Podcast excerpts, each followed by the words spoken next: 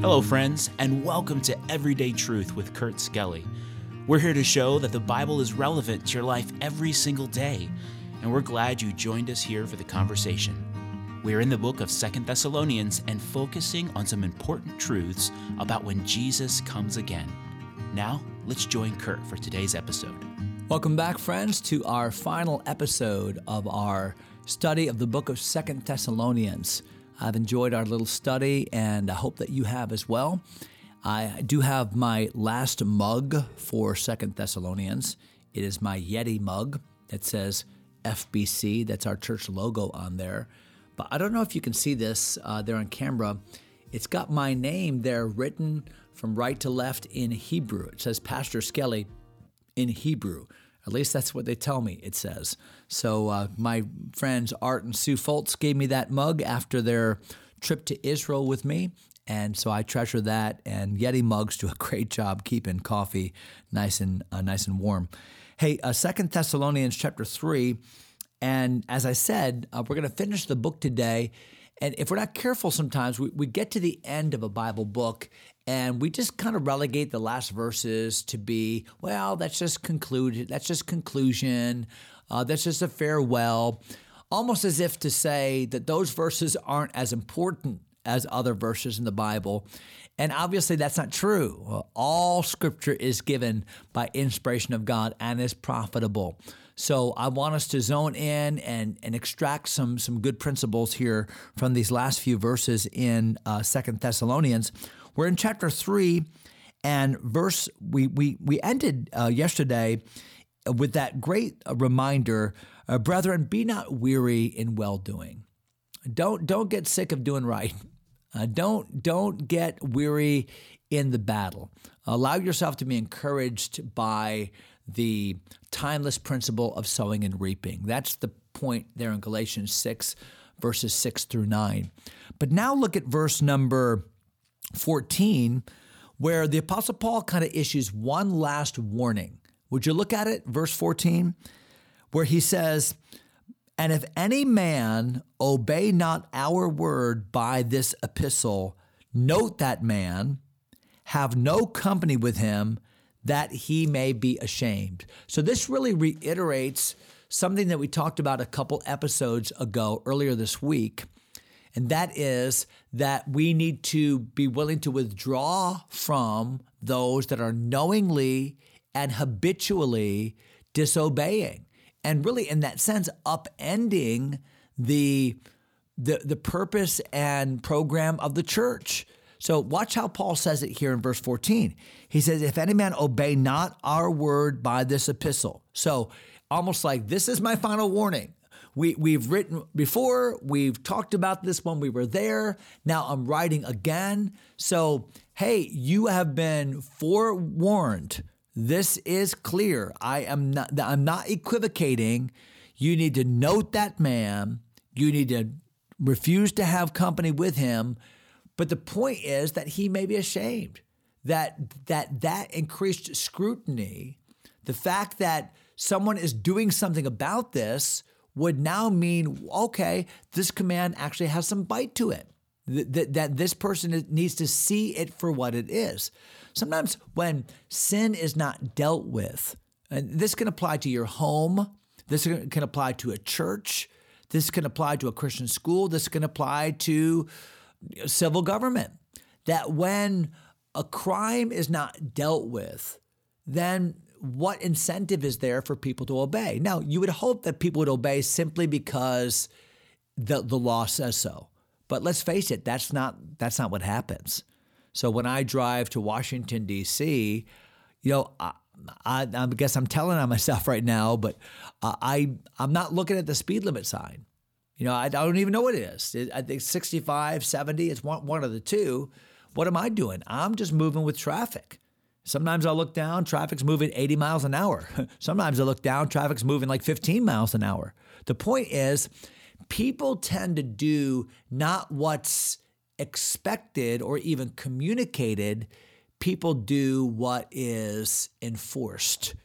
Law is what is enforced. And what the Apostle Paul is saying here is hey, church family, we need to enforce this this disorderliness, this this this busybodying, uh, this uh, this lack of work, and this is going to continue to persist until we do something about it. So, if any man, so don't pay attention to personality, don't pay attention to you know how potentially influential this person is, or this is the deacon's daughter, or the pastor's whatever uh, son. It doesn't make a difference. The point is that if they are disobeying in this way, they need to be dealt with. So there's no respecter of persons here. Look at verse number 15. So have no company with him that he may be ashamed. Yet, so here's the here's the uh, um, kind of the qualifier, if you will. Verse number 15. Yet count him not as an enemy, admonish him as a brother. So this is not like good riddance, bad rubbish. We're glad to get rid of them. You know, they didn't belong in this church anyway. This is not a call to Phariseeism. Uh, Second Thessalonians chapter three. No, this is a call to a Christian loving confrontation. And that's the missing component, I think, in families, in schools, in friendships, uh, in churches. Loving confrontation. The Bible says so much about this. Uh, faithful are the wounds of a friend, but the kisses of an enemy are deceitful. And we need to be willing, when it comes to Christian brothers and sisters, to say the hard thing. Not because I want to get at somebody or I want to make myself feel better or get that off my chest. No, the point is, I have a genuine love for this person as my brother, as my sister in Christ. I'm not treating them as an enemy boy, I'm counting them as a brother. And when we really love somebody, we're going to tell them the things that they don't want to hear, but that they need to hear. Look at verse number uh, 16. Now the Lord of peace himself give you peace always by all means. What a statement. Uh, and may God just give you peace. Why? Because some of the most upsetting and tumultuous things in churches are people problems. Not not outside persecution, not you know the the the water the the, the hot water heater broke or you know, no those those we can deal with those issues. So Sometimes the the issues that are most burdensome in local churches are issues where we have to confront each other. Issues where some people are just aren't pulling the weight issues where people are just drumming up drama. These are the things about which we have been speaking. And what the Apostle Paul says, and I'm just asking God, He's the giver of peace, He's the Prince of Peace, that He would give you peace by all means, that He would do on the inside, provide from the inside out what can't be provided in any other way. Look at verse uh, number 16. So that the Lord of peace himself give you peace always, by all means, the Lord be with you all. I don't think we say enough uh, in our churches. I don't think we say enough to each other about the reality of God's presence among us. The Lord be with you all. Sometimes, if we're not careful, we just kind of say that tritely. You know, God be with you, God be with you. But no, it's not tritely, God be with you. It is no, God is with us. You know, even now, as you and I are having this, I want to say conversation, but I'm doing the conversing, this monologue, even as you and I are interacting virtually, hey, God is with us. You know, God is here with me as I teach His word. God is there with you as you're listening, and God is with us. And we need to learn to practice the presence of God and remind people of that. It's it's and throughout the Bible you'll see that. I will fear no evil for for thou art with me. Boy, David practiced the presence of God. Uh, I am with thee whithersoever thou goest. Uh, God said to Joshua, and ought to give us a renewed sense of holiness, a renewed sense of, of security as we know that our God is with us. And so Paul said, I wish upon you the very presence of God Himself. Verse number 17, Paul says, The salutation of Paul with mine own hand.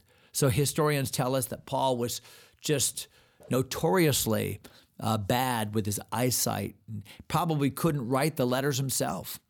And but yet at the end of his epistles, he would sign his own name to authenticate this. Remember, Paul said in this very letter that there, there were forged letters that were going out to churches, and people were writing as if they were Paul and uh, spreading false doctrine. So, one of the ways that Paul would would validate that this letter came from him is the salutation of Paul with mine own hand. I, I, stand by what I say, I stand by what I've written.